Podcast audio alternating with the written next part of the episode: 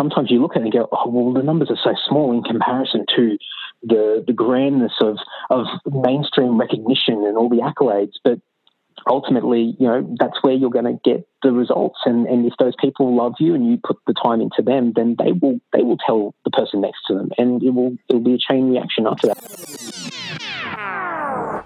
Welcome to the Being in a Band podcast. I'm your host, Monica Strutt, and I'll be your new band bestie as we deep dive into all things music marketing, PR and strategy, as well as the mindset it takes to succeed in today's modern music industry. I know the highs and lows of being a musician, and I've seen far too many of my talented peers give up on their dreams far too early in their careers. After working for years, both as a musician and professional digital marketer specializing in the music industry, I now help emerging bands break through the glass ceiling and reach the next level in their careers. Let's do this. What is up, guys, and welcome back to the podcast. Today I am bringing you another amazing, epic guest who is just so knowledgeable when it comes to music marketing, mindset, cultivating a loyal fan base, and so much more. That guest is Andy Dowling of Australian power metal band Lord. Now, Lord have been around for about 30 years, and Andy has been in the band for about half that time. They were called something else, I believe, before he joined. They've just released their 5th studio album called Fallen Idols, which is available everywhere now, and you can also get a physical copy. It's got some pretty sick, like, super metal artwork, which I absolutely love. This is such a valuable episode, and I was actually on Andy's podcast. He has a podcast called The Andy Social Podcast, where he talks to a whole bunch of creatives. He's actually got another podcast. I know, he's got 2 podcasts. That's, like, crazy, called The Self-Starter Podcast, which is an entrepreneurial podcast. But I was on the Andy Social Podcast around about a year ago when I was just starting my business, and we had such a good chat, and so it was so nice to catch up. And one of the things that really stood out is the way that Andy and Lord really nurture their fan base. They are really, really involved on a grassroots level in terms of the promo for any release that they put out, and they are working with a PR company, but you can see from all their social media and all the things that they are doing in terms of promotion for their latest album that they are still so involved, as I said, and just putting in, I guess, 110% to make sure that their work gets out there, and you can really learn something from that. Before we dive in, this episode is brought to you by my brand new PR course, PR Made Simple.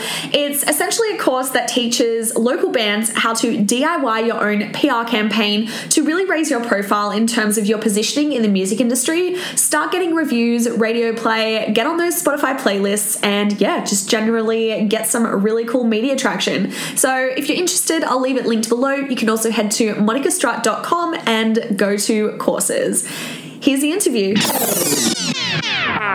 All right, guys, welcome back to the Being in a Band podcast. I have a very special guest here. I have Andy Dowling of Lord. Welcome to the podcast. Thank you very much for having me, Monica. No worries. So I would have already done a little intro about you, but just for whoever's listening, can you introduce yourself and what you do? I'll try the condensed version, because I think every time, or at least since we've last spoken, I seem to take on new hats, and I'm a bit of a jack of all trades. But my name's Andy. I mean, probably primarily known as the bass player in Lord, which is a metal, old school heavy metal band that's based out of Sydney / Wollongong, and we've been around for probably getting closer to 3 decades now, and I've been in the band for half of that time, and also a podcaster, so I've got a couple of podcasts as well, the Andy Social Podcast and Self-Starter, and a jack of all trades when it comes to band life. So we're very DIY, so I've got sort of tour managing, booking agent, merch guy, press and PR, marketing, all that sort of stuff. Like to wear as many hats as possible. Oh my gosh, I actually didn't realise that Lord had been around for that long. 3 decades, that's a pretty long time. It's we've got a bit of a legacy now, and we're certainly getting on in age. I mean, I think if anybody that might know a little bit about the background, just a really condensed version. The band formed in 1989 and was called Dungeon, and Dungeon was around up until the end of 2005, and made the decision for a number of different reasons. I won't get into it, but we decided to change the name of the band to Lord. And since pretty much the beginning of 2006, we've been Lord as a full-fledged band, but more or less the same band all the way through, just with a slight tweak to the name a little while back. But a lot of history there. But it's been a lot of fun. Yeah, awesome. And you've just released your 5th studio album, which is Fallen Idols. And I was so excited because I was lucky enough to receive a hard copy in the post from you with a little note. And I just think that that is so cool because no one, like, that doesn't happen hardly ever anymore. And it's just so nice to actually get something in the mail with the artwork and to be, like, so personalised. But anyway, let's backtrack a little bit. It actually charted on the ARIA charts, so number 2 on the independent charts, wasn't it? Yeah, number 2 on the independents and number 20 on the ARIA. So we just scraped into that top 20, which, I mean, we were quietly confident that the album would do well, but we were sort of just thinking well within our circles. But to get that kind of acknowledgement and tip of the hat is really, really cool. It was completely unexpected. So yeah, nice little surprise on the first week of release. Is there an official way that they actually tell you that you've charted on the ARIA charts, or is it just something that you check yourself and you're like, oh, I'm on the ARIA charts? Like, how does that work? Oh, I would love if it was a case that somebody gave us a call and just or a nice official email just to congratulate us. But no, we I think it was somebody that was like a friend of the band. I don't know how the hell they found it. Must get emails generated or something. But they saw the list and our name had just crept into the 20 and passed the links around. And we saw the independent charts first by accident and went, oh, that's really cool. I think maybe they tagged us on Facebook And then later in the day, someone had actually found the link for the ARIAs. So, so they're really, really unusual and slightly disappointing because we're the only artists in the top 20 that didn't have album artwork against our name. So we just had this blank box with the name of the band and the album, and everybody else above us had all their album artwork. But and I was thinking, oh, guys, surely you'd be able to find it. Just Google it. Like two seconds, you'd find the artwork. I mean, pass it all over the internet. But first world problems. I mean, the fact that we got into the top 20, I was not going to complain about anything else. So it was really, really cool. Yeah. You'll let that slide this time. Maybe next time. Yeah. That's awesome. I mean, it is such a good album. Like, for anyone listening, if you are into like old school metal or power metal, but with really, really good production, then you are going to love this album. Your vocalist Tim produced it. Is that right? Yeah, Tim's sort of been at the helm of the production behind the band almost since day dot. I mean, a couple of albums here and there we've had engineers and producers come in to assist, but Tim's sort of been somebody who has just almost learnt everything himself along the way through trial and error, and now he's got his own studio in Wollongong, and we're all in-house. And I mean, I always joke because I say he's our secret weapon, but he's kind of not secret given that he's the front guy in the band as well. But all produced, engineered by him, and he's done totally biased for me to say it, but he's done a fantastic job. Yeah, it sounds freaking awesome. Working with, I guess, Tim and other producers, do you think there's advantages to having someone within the band actually producing a record? Look, there's, like anything, there's pros and cons. I think the pros are that somebody has a deep understanding of the music and where it needs to go. They've also got the context of where the band's been in the past and the direction moving forward. So I think that sort of helps. It's difficult sometimes to convey that to somebody who's coming in from the outside. And there's a lot of vested interest into it. So you want it to be the best that you possibly can.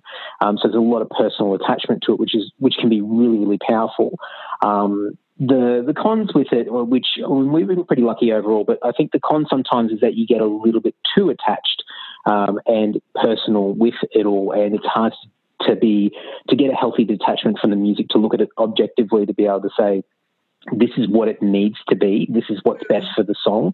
And you can sometimes fall into the trap of that, and I think collectively, us as a band, we've fallen into that trap because we're so hands-on with what we do that we've sort of come, butting heads together, and we sort of get swept up in it all, where sometimes an objective opinion can make the world a difference. But I think Tim sort of learned through trial and error over the years that that objective approach is really, really important. And so he will be on the border of having a mental breakdown by the time the album's done. But I think it really takes a lot of effort to take a step back and go, despite ego and you know, personal contribution to songs and the meanings behind it and the personal attachments to it, what is best for the song, what's best for the album, what's best for the direction of the band, and what are the best tools to use, and not trying to put too much bias into those decisions. But it can be, like anything, there's pros and cons either way. Yeah, for sure. I mean, one thing that definitely comes across is you guys know who you are as a band, and you also know who your fan base is. You know, just what I was saying before about, you know, the fact that it was just so nice to actually receive a physical CD in the mail. And I imagine that your fans are the type of people that still love to hold that beautiful piece of artwork in their hand, still like to have the physical copy of something. I mean, I see pictures of your CD. I'm seeing them all over social media. So that is really, really cool. How has social media, for one thing, played into sort of your overall strategy in terms of building relationships with those people? Well, you're right in the sense that we know what our sort of key demographic is. You know, I don't think we've consciously done it in years gone by, but I think over the years, especially where I've sort of taken more of a step towards further involvement in the band when it comes to this stuff, I see the stuff that you digest, the information that you sort of immerse yourself in as far as marketing, social media marketing, and even just, marketing in a general concept, not just in the music world.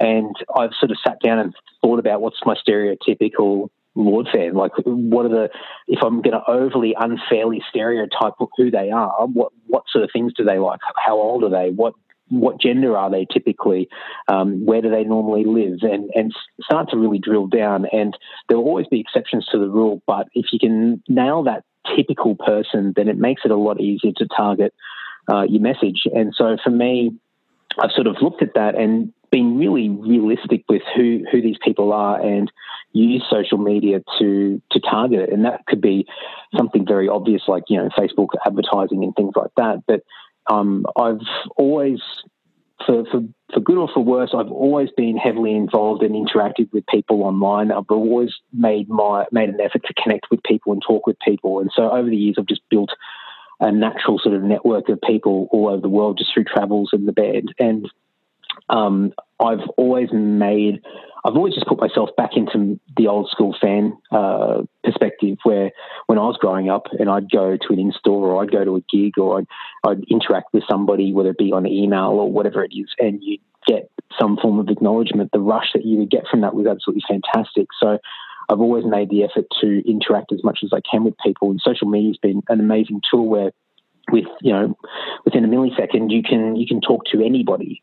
And I've taken complete advantage of that, where I will, you know, it'll be direct messaging. I mean, I could talk for hours about the power of direct messaging, which I'm sure that you're well versed in. And I'm sure we both take a page out of the Lord of Social Media, Gary Vaynerchuk. It all goes down in the DMs. It absolutely does. And so a lot of that stuff I have taken... I've taken a more extensive approach when it comes to that direct person-to-person relationship. I've realised that, you know, blanket marketing can be powerful and can be good to raise brand awareness, and so social media is powerful where you can, you know, post things into news feeds, you can do boosted posts and things like that, if we're just talking about Facebook in particular. But to be able to reach out and talk to people individually, as tedious and as time-consuming as it can be, your return on investment for those interactions is just—it's monumental. It's a game changer, and I honestly think that type of work, that tedious, unglamorous aspect of just going through person after person, just having a chat and saying hello to people, for us, got us into the top 20 for ARIAs. It got us to number 2 in the independents, because we just spent so much time just making an effort to say hello to people and just talk to them and just have as best as possible, have a natural conversation, but at the same time, try not to hide behind the fact that, you know, we're trying to push something and we're looking for support, but trying to do it in a way that makes sense for the person who's receiving the message as well. Yeah. Oh my gosh. There's so much I can take from that. But I was just listening to a podcast actually before we jumped on the call by this entrepreneur called Ruby Lee. She has this Own Your Hustle podcast, and she was saying that you're not trying to appeal to the masses. You're trying to appeal to the 1% who really, really need to hear your message. I think a lot of bands get kind of caught up in the numbers and they just want to kind of do that blanket marketing to try and reach as many people as possible. Whereas if they actually spend the time and try and nurture the fans that they do have, that kind of ends up converting people to be really, really loyal and lifelong fans instead of kind of having just empty followers, I suppose.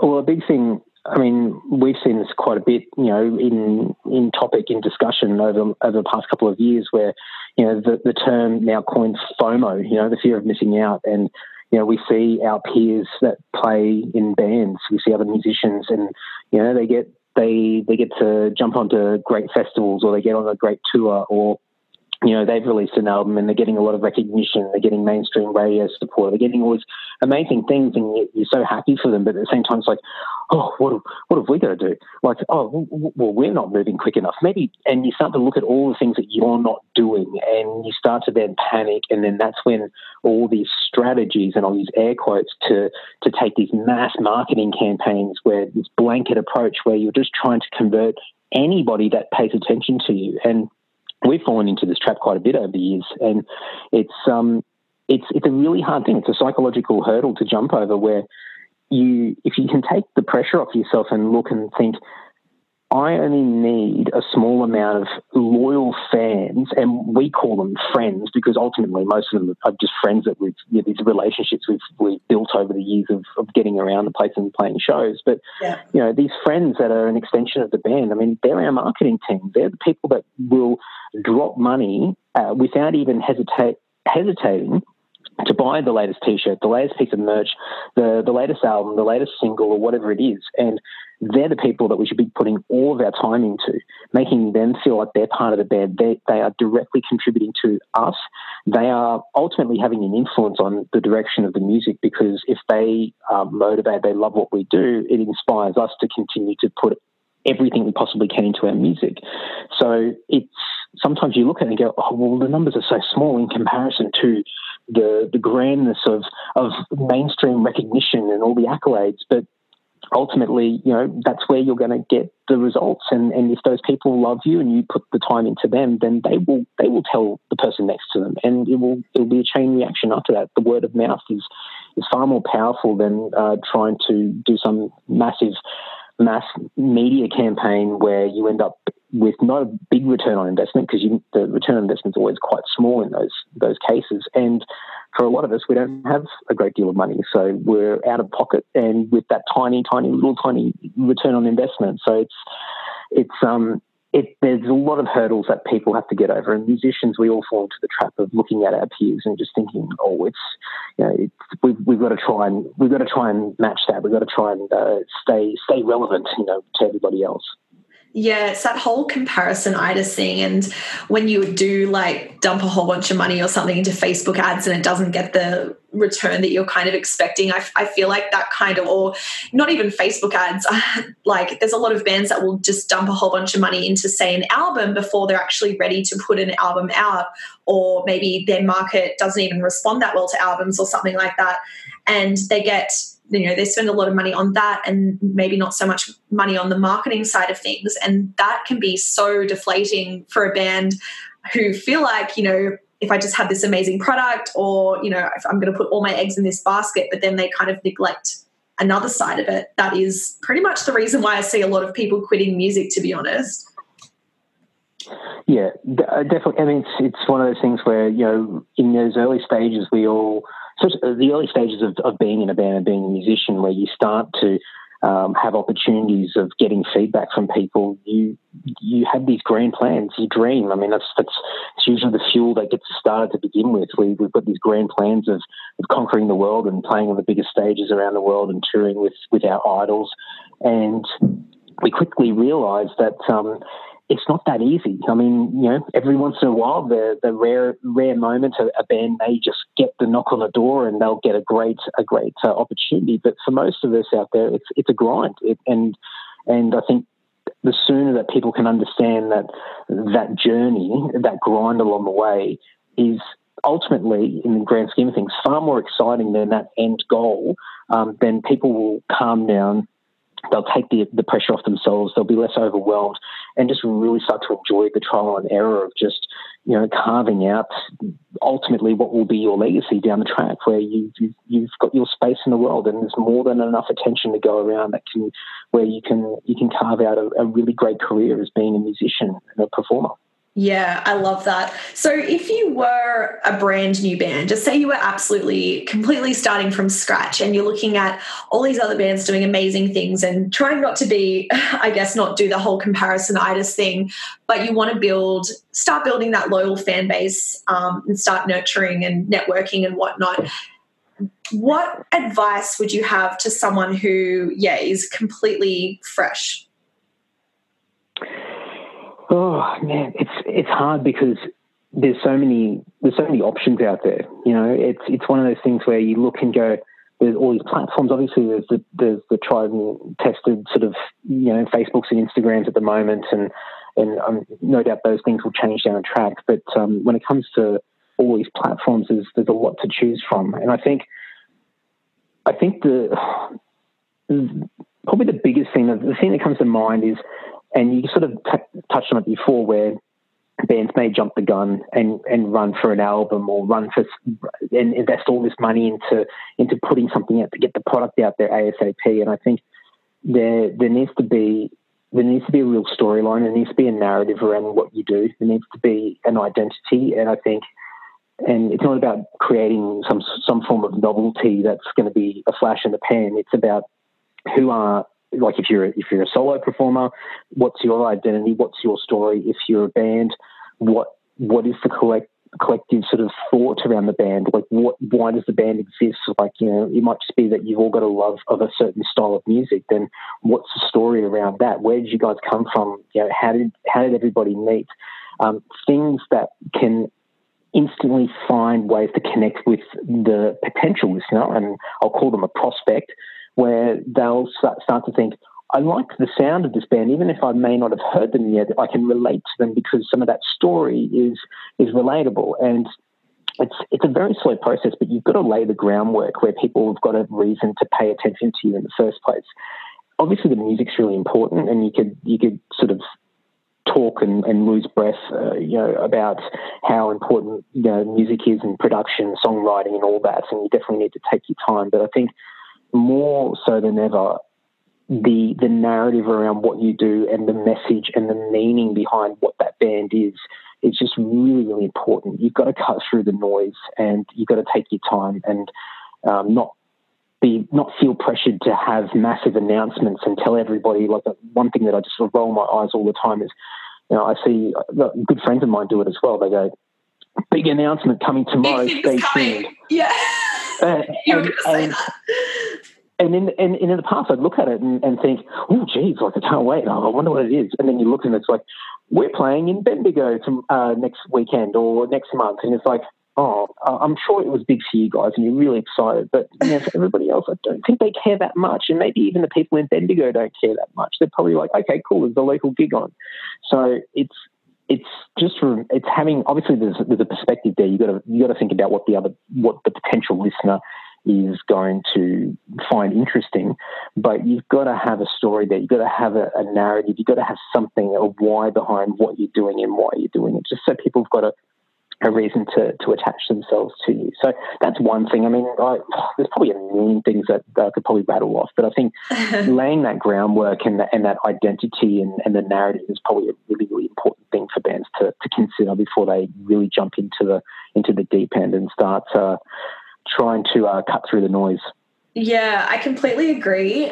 I think finding a story as well is probably one of the hardest parts, but it's also so important, as you were just saying, to give a really practical example. And I think it's even harder sometimes when you're a brand new band and maybe you're coming together with like 4 individuals that you haven't really known for very long. But just to give a really practical example to you guys listening, for my particular band, we're called The Last Martyr, and we initially bonded over the fact that we'd all studied music at uni, we'd all been doing music for quite a long time, and kind of watched a lot of our friends quit music as time goes on, and we kind of felt like we were the last people kind of waving the flag, the last people standing.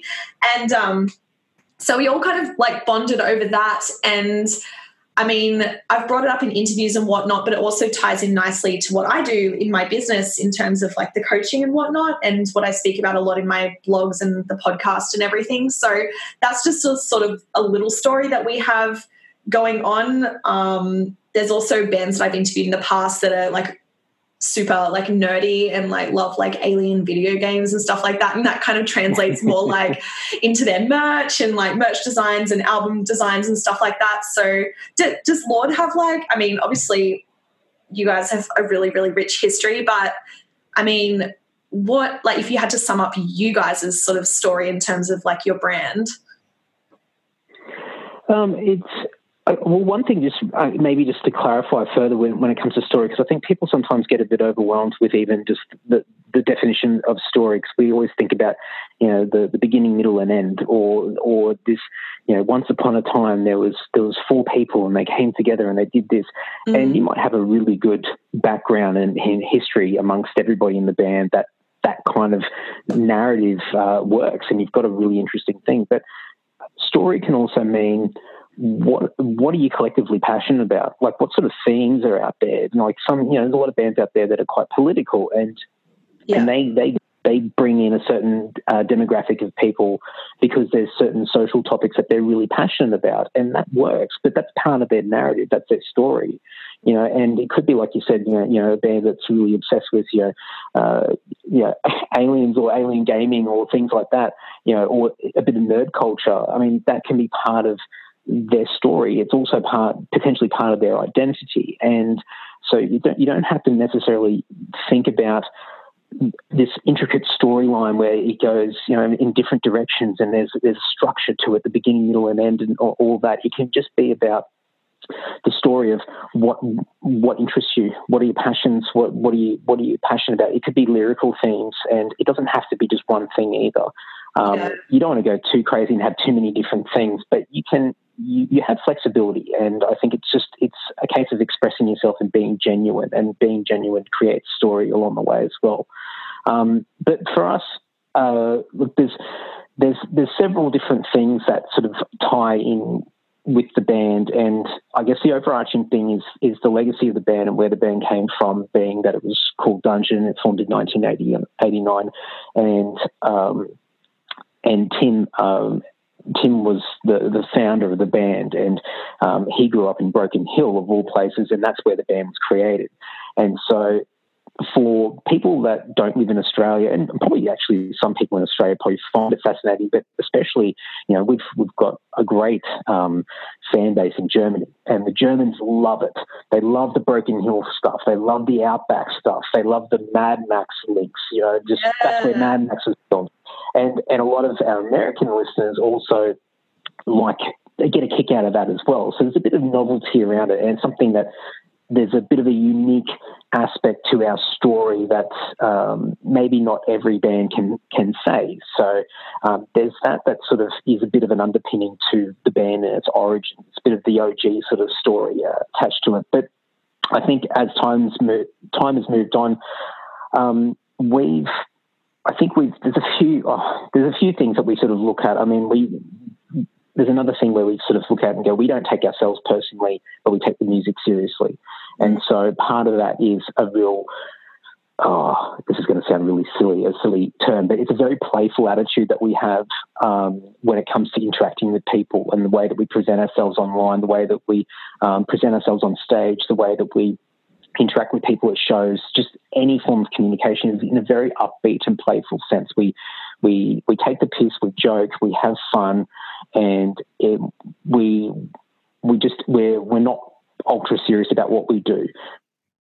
We interact. However, when we get into the studio, when we write, when we're on stage actually playing our instruments, then that's when we take it seriously. And so we've sort of almost created an identity around that where we're sort of these I don't think we've intentionally done it, but it's naturally sort of going in this direction where we've become, in some circles, these lovable guys who are just idiots in a nice way, but can play their instruments and produce this great music. And so we've been able to build a real like-minded connection with people where they can relate to us because we're not acting high and mighty, we're not above them.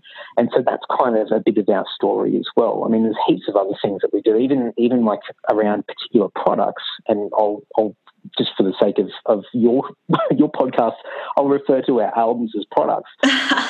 Our last album, our latest album is based off story. It's based off a theme. It's based off a thought or an image, and we've used that to sort of market the album so people can understand where it's come from, the why behind it, and hopefully be able to be relatable to people out there as well.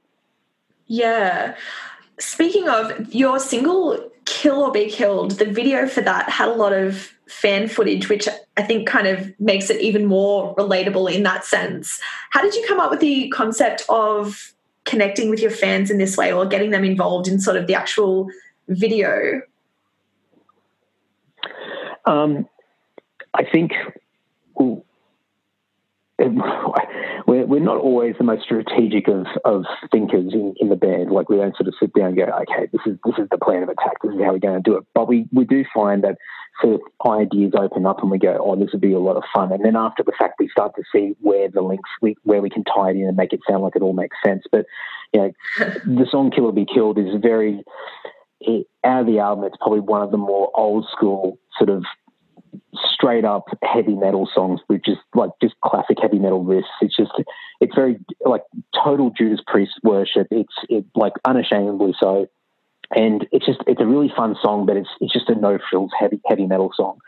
And for us, when we sort of think about that type of music, we think about the imagery around that, which is no frills.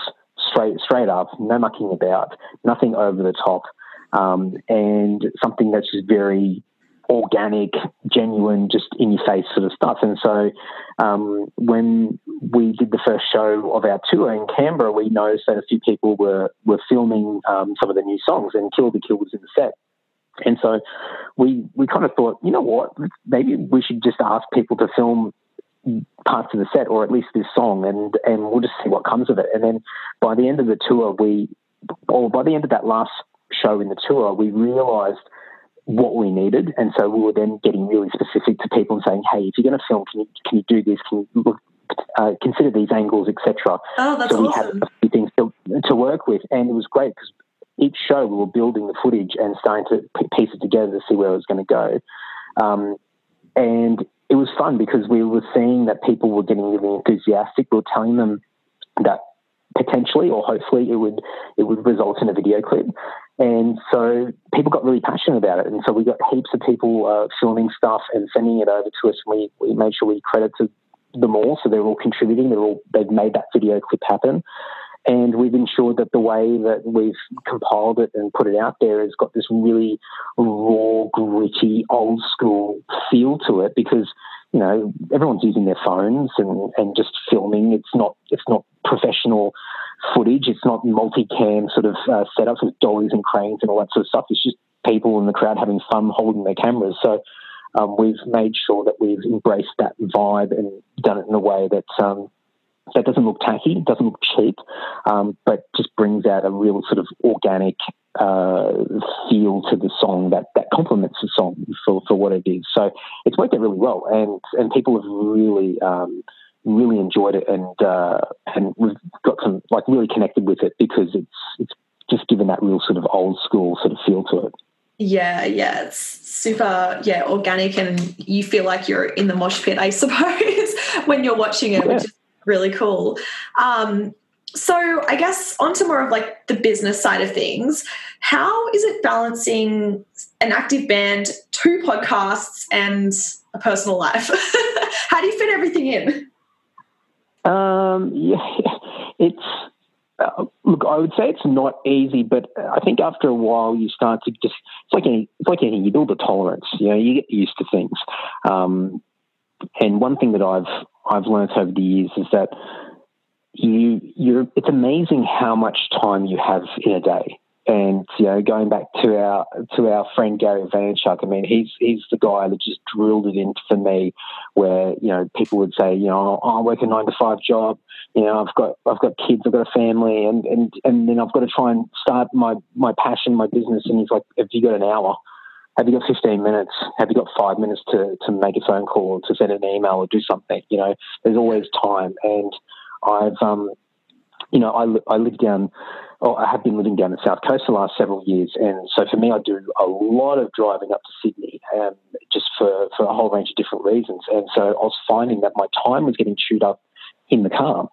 If I was doing a day trip up to Sydney, it could be 5 hours of driving in the car. So, I'm thinking, man, I'm losing opportunity here. So what I would do is I would just look at that driving time and think, well, what can I do during this time? Obviously, I've got to keep an eye on the road, but, listen to podcasts, take in information, learn things, or sometimes just turn everything off and start to work through things in my head, talk out loud like a crazy person, start to work through problems and just try to make the most of that time. But what I did find, which was really, really, it's a great lesson that I've learned, is that I used to, leave in the morning and I'd have an hour or so when I got up in the morning before, getting ready to jet off up to Sydney, and I'd probably have an hour when I got home before I needed to crash out. And I realised that that's my go time. That's the time that counts. And what can I do? And I found that in those small spaces of time, I got more work done than I ever did when I had all this extra spare time. Mm-hmm. Because you realise that it's a non-negotiable. You have no choice now, and you have to be intentional. And so I found myself doing all sorts of techniques and tricks, listening to all these podcasts and audio books. And I'd be, before I'm going to bed at night, I'd be writing out my to-do list for the next day to make sure that, I knew what my day was going to look like. I'd make sure that there was no more than 5 or 6 actions on there, because I fell into the trap, for quite some time of putting 20 or 30 tiny little things that make me feel like I'm having a super productive day when really I was just doing nothing. And just always thinking about, what's the biggest thing? What's the thing I've been putting off? What's the procrastination point? What's the thing that needs to be addressed so that will make everything else in my day so much easier? And all these little techniques, and I could waffle on for ages about all the different things that I've tried and things that work, but it taught me that I have a lot of time in the day and I can make it count. And so for me, I carve out that time to do a podcast. I'll record something, or I'll sit down and write out edit notes and show notes, the dreaded show notes, or fix up the website, or send emails off for the band, or when it was album time, getting ready for the album, or prepping for tour, booking shows. You would find the time, and you just time block. And sometimes, if I had a day off at home, I would get really anal about it. I'd go, okay, well, I'm up at whatever, 5 o'clock in the morning. That's when my day's going to kick off. And from 5 till 5:30, I'm doing this. And then from 5:30 to 6, I'm doing this. And I just keep going throughout the day. And my wife would look at me and go, you're crazy. but at the end of the day, I'd look at her and go, I smashed it. I got it done, and I made sure that I had enough variation in the day that I didn't lose momentum. Like I could let something go after 15 minutes or after half an hour and move on to the next task, and I could come back to it later on. So there's heaps of stuff. I mean, there's something I could talk for ages, because it's a real. I've got a real passion for this kind of stuff and making the most of time. And I guess that's a very long-winded answer to probably a very straightforward question. But it's an ongoing challenge, but it's something that I really love, and I'm finding that there's even more time in the day where I could be doing far more than I'm doing at the moment as well. Yeah, because I guess that's one of the things that a lot of musicians complain about, especially when it comes to social media and not having time to post on social media. I mean, I think part of the problem is they're not really sure what they're doing, and that's when a bit of forward planning kind of comes into play. But For me, yeah, driving to work, I think a lot of us catch public transport or drive to work. If you're driving, that is like the perfect time to listen to a podcast, like subscribe to, podcasts that are going to like upskill you in some way, or yeah, just give you some sort of valuable information, such as the Andy Social Podcast or the Being in a Band podcast. Listening to podcasts in the morning, and then on the drive home, what I usually do is as I'm sure a lot of vocalists, I use my car as like a traveling vocal booth, and that's I don't like doing warm-ups, but when you're sitting in the car and you've got nothing else to do, that's when I do like my vocal warm-ups to keep my voice like in check and everything. So that's how I like make sure I get it done. Do you ever schedule social media at all, or is it more sort of organic? I do schedule some of it. I mostly for the podcast stuff. I have a few little what would be the best way of explaining it? I have a few little things that I've like rules that I've created for myself. Where if I put out a podcast episode. Like with Andy Social, I do one a week. And what I'll do is then when I post the episode, I will also schedule 6 months worth of Facebook posts for that one episode. Wow. Because that's what Facebook will allow you. You won't be able to do any more than 6 months. So and usually it'll only be like one post per month. So it might just be 6 posts. But sometimes if I've got a lot of content on that person, I may put like schedule a post per week for the six months, and that's if I've got the time to do it. Sometimes I don't have it, so I use scheduling quite a bit for that when it comes to Facebook. I have done it for the band. I have neglected it a little bit, but what I used to do is we've got a shared Google calendar where I've put in a lot of the band anniversaries for the releases, all of our releases, memorable moments, tours, people's birthdays, just little things that are nice little throwback posts. And I used to schedule in a lot of that stuff, and I do need to get back in and do a lot of that stuff again. So I do use a little bit of it, but I'm a little, I guess, when it comes back to what you said before, where people say, look, I don't have the time to do social media. I think people have to be really honest with themselves and think about how important is social media in their own personal lives, and how much they actually enjoy it themselves personally. And for me, for better or for worse, I really enjoy it. I'm a little bit of an attention seeker at times, so I love to post. I love to post and talk about things and comment on stuff and interact, and I love that interaction. And so that's my personality. So for me, social media and posting, when it comes to the band or the podcast, it's less of a grind for me, because I enjoy it, but I also see the bigger picture as to what the potentials are.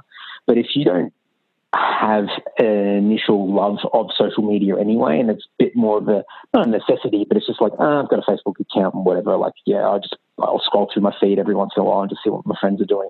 If that's all it is, then you have to start looking at it from another angle and think about some of those bigger pictures as to what are the benefits. And a lot of the times we stop ourselves from posting because we probably just haven't given ourselves enough headspace to think about what we could actually post.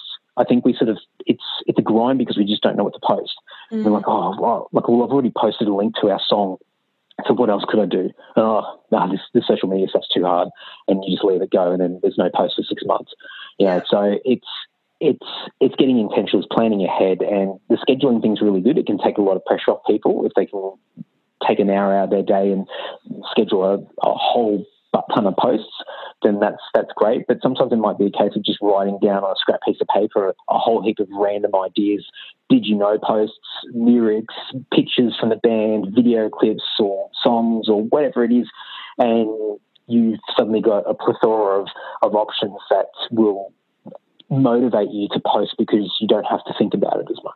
Yeah, and it's all rinse and repeat as well. Like once you have a whole bunch of ideas, I'm sure everyone can sit here if they really thought about it and think of 25 social media ideas. It's just maybe you haven't taken the time. But I think even just having that spreadsheet in the Google Docs, as you said, and just noting down some of those key dates, even, you know, if you're a newer band, even if you have the key dates of what was the day, I mean, not only that you released a certain video, but what was the day that you filmed a certain video, and then maybe you can schedule in some like behind the scenes photos or behind the scenes video or something like that. People's birthdays, that's 5 posts right there a year that you've got already sorted. So it's something that pretty much anyone can do. Yeah, definitely. And it comes down to what people's, you know, it comes back to that story again, you know, what's your story? What are you passionate about? And you don't necessarily have to always post direct, you know, calls to action to people to say, do this, do that, pay attention to me, pay attention to this. Sometimes it's just, hey, I find this really interesting, I'm going to post. And if you can find a loose link back into the band, then that's great. You know, the only thing that I would suggest people try not to do too much of, and we certainly cut back on it because I think it's just there's so much noise about it now, is memes. Mm-hmm. I think just chill out on the memes, folks. Like, it's, I get it. There's some funny stuff out there, some really witty stuff, and I, by all means, definitely post the odd meme here and there. But man, I think some people's entire social media strategy is just to post memes because they think that's what's they're going to get a viral post out of it, yeah. And they think that people are going to pay attention to what they do, when it just unfortunately doesn't work like that. So I think people just need to be really genuine, be authentic, think about what their story is, what they're passionate about, what are those interests, what are the themes within their band, lyrically, image-wise, or collectively as a group, and post about it, talk about it. Put an opinion piece up, put a note on Facebook or an Insta story, do a quick little vlog video, as cringeworthy as they can feel at the time. There's lots of different things where you can simply just be yourself, and there's more than enough content out there. Yeah. I think sometimes with those memes, it's kind of a, quick attention, sort of grabbing things, kind of like cheap, cheap likes and follows. It's not really going to, unless, I mean, I meme. There's a way of doing it where like memes are super aligned to your overall story, but they definitely shouldn't be like a major part of your strategy, I suppose. You just got to be really intentional about it. And unfortunately, people sort of just look at something and think, people will like this, people will think this is funny, and I'm just going to post it. And there's still got to be a little bit of thought put behind it, because otherwise it's just not sustainable. As you said, it's a quick grab of attention, and you might get a little bit of traffic to your page or to that post, if anything, but it's not sustainable. People aren't paying attention to who posted it, they're paying attention to the meme. So if you can find a clever way of posting really witty stuff that links back into a theme or a story or something that makes sense with your band, where it actually opens the door to what you do and people discover and learn something through something that's very witty, then absolutely do it. But I think just some people just lean a little bit too heavy into it, and maybe a few years ago that was completely fine to do because it was still a bit of a novelty, but now I think everyone's sort of picked up on it and everyone's sort of copying each other. So it's time to find a new tactic. Yeah. In terms of social media presence as well, I'd love for you to speak a little bit about building a personal brand alongside your band's sort of profile, because a lot of people, a lot of musicians are, I guess, sort of leaning, I find, a little bit too much on the band's profile in order to, I guess, get more exposure for their music, whereas I think personal profiles are just so powerful, and your own personal brand is so powerful in kind of, number one, just getting extra exposure, but also getting people to know you a bit more. And I feel like that's something that you do really well. Can you speak on that a little bit? Yeah, I think maybe just to premise it, and I think for some people get a little bit anxious when they hear people talk about this sort of stuff, because one thing that a challenge that I've had years ago with our guys in the band is that I just expected that everybody would be equally contributing to every facet of the band, as far as, you know, posting on social media, promoting things, and you know, making sure that they're personable at shows, and interacting with people, and being the personality that they are, and all this sort of stuff. And I'm like, you're missing out on opportunities. And then I realised that collectively as a band, we are a unit, so to speak, with this collective, and with this branding and this reputation around the band itself. But individually, we're all unique people, and we've all got different personalities, and so not everybody in a band is going to have the drive or the want to individualise themselves, alongside the band. They may just have the comfort of being able to be a contributor or be part of the band. So I guess maybe just to premise that, because I know sometimes people panic a bit and think that this is the only way that they can be successful. Yeah, yeah. But I think also with personal branding, I mean, you would have heard this before, it's reputation, because personal branding can sound really wanky at times, and people cringe a bit when they hear it. But it's ultimately your reputation. It's what people think of you. It's what people say about you when you're not around. And it's putting your best foot forward. And that can be in anything in life. You know, it's if you work a job and you've got a boss, you know, it's your personal branding to your boss. It's the reputation that you're reliable and your boss respects you, and et cetera. So it's anywhere in life. But for us in the band and for myself, I realised that at some point in time in the future, maybe the band might not continue. We're all getting on, and got lives and families and all sorts of stuff, and maybe it's just not sustainable anymore. And maybe there might be a change of heart, and we might want to do different things. And so for me, I always thought about, well, I really got a lot out of being in a band and doing this amazing stuff over the years, but what would life look like without the band? And I just started to look around and see what are the other things I'm really passionate about. And, a lot of stuff that I've immersed myself in the last several years, or probably in the last decade, is around, the marketing of the band and being a little bit more band management sort of esque, and embracing a lot of the DIY stuff and learning a lot more about what it takes instead of just being the bass player or just the performer or just the musician. Mm. And then that extended into later years of the podcasting, where I, really, like a lot of people now saying podcasting, found a real love of sharing ideas and putting in an opinion out there and interacting with other people in this really cool, interesting and liberating format.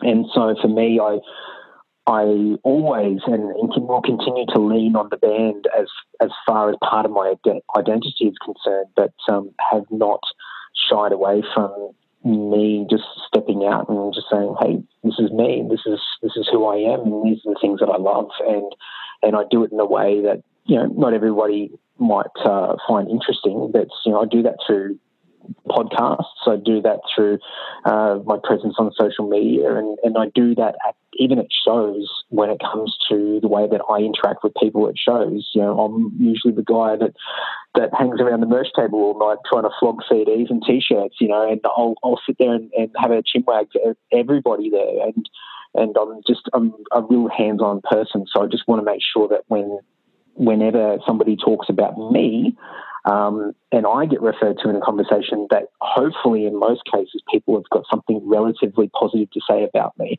It'll never be perfect, but I'm really I want my reputation to be good. So there's personal motivations there, just for me to feel good and to have the respect of others, but also think about the future and opening up opportunities where I'm not just the performer, I'm not just the metal musician. What else can I be? And the more things that I do, and the more steps I take outside my comfort zone, then the more crazy adventures I could potentially go on in the future. Yeah, amazing. I completely agree with that. And going back to just what you were saying with the preface, I do agree that it doesn't have to be every single band member sort of building this personal brand. I don't think that's necessary. I mean, it's good if you've got at least a couple of members, or maybe just one key member that is doing that at the same time. But definitely. And I think a lot of us have been caught in the trap in the past of, I guess, leaning on our bands too much in terms of our own identity. Like, for example, just to use myself, but I know others that have been in this position as well. Like when I was in my old band that I was in for 6 years called Vanity Riots, my whole identity was caught up in this one particular band. And then when that band broke up, I literally didn't even know who I was anymore. So it's so important to have other interests, and also it just kind of takes that pressure off. I feel like you can enjoy things a little bit more when you have your hands in a few different pies. What is that saying? Fingers in a few different pies? That's such a weird saying. Yeah, I don't know where that came from either, but yeah.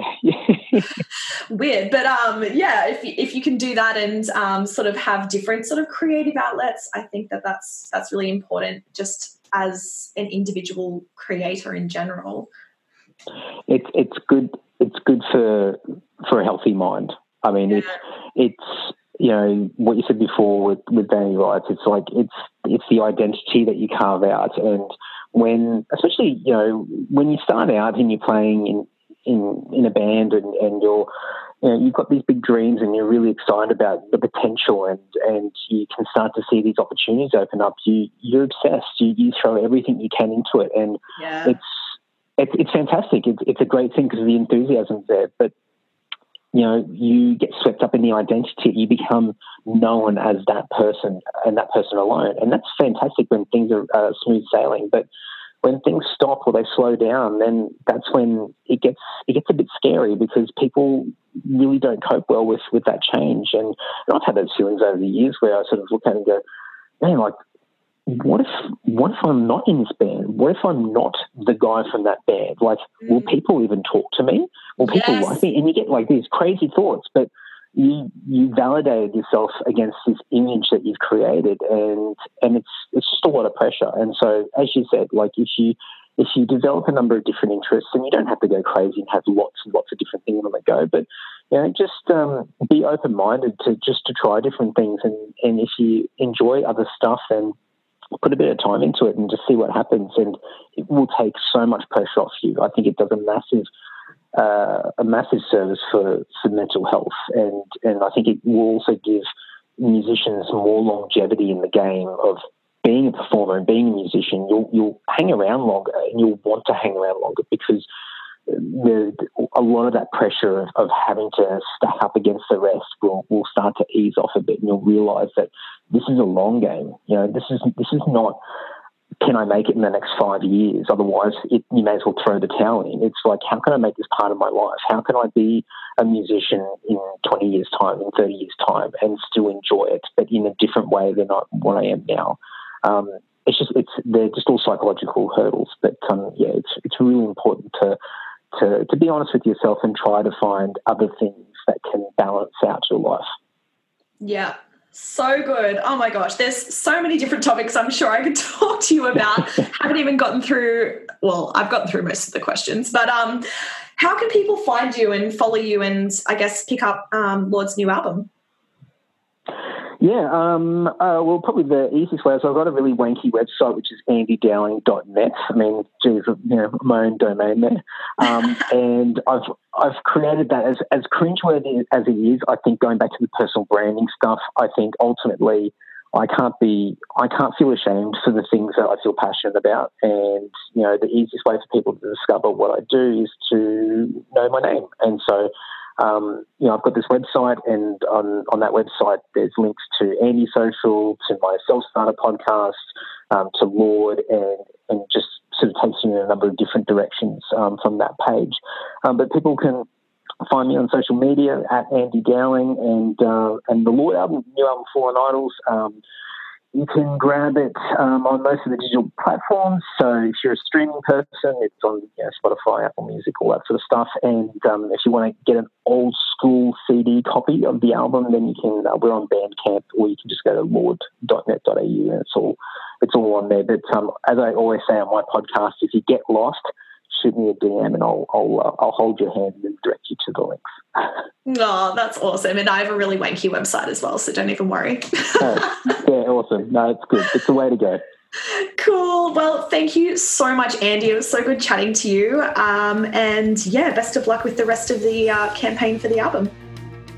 Thank you very much for having me. And yeah, I could have chatted for hours. So I appreciate your time.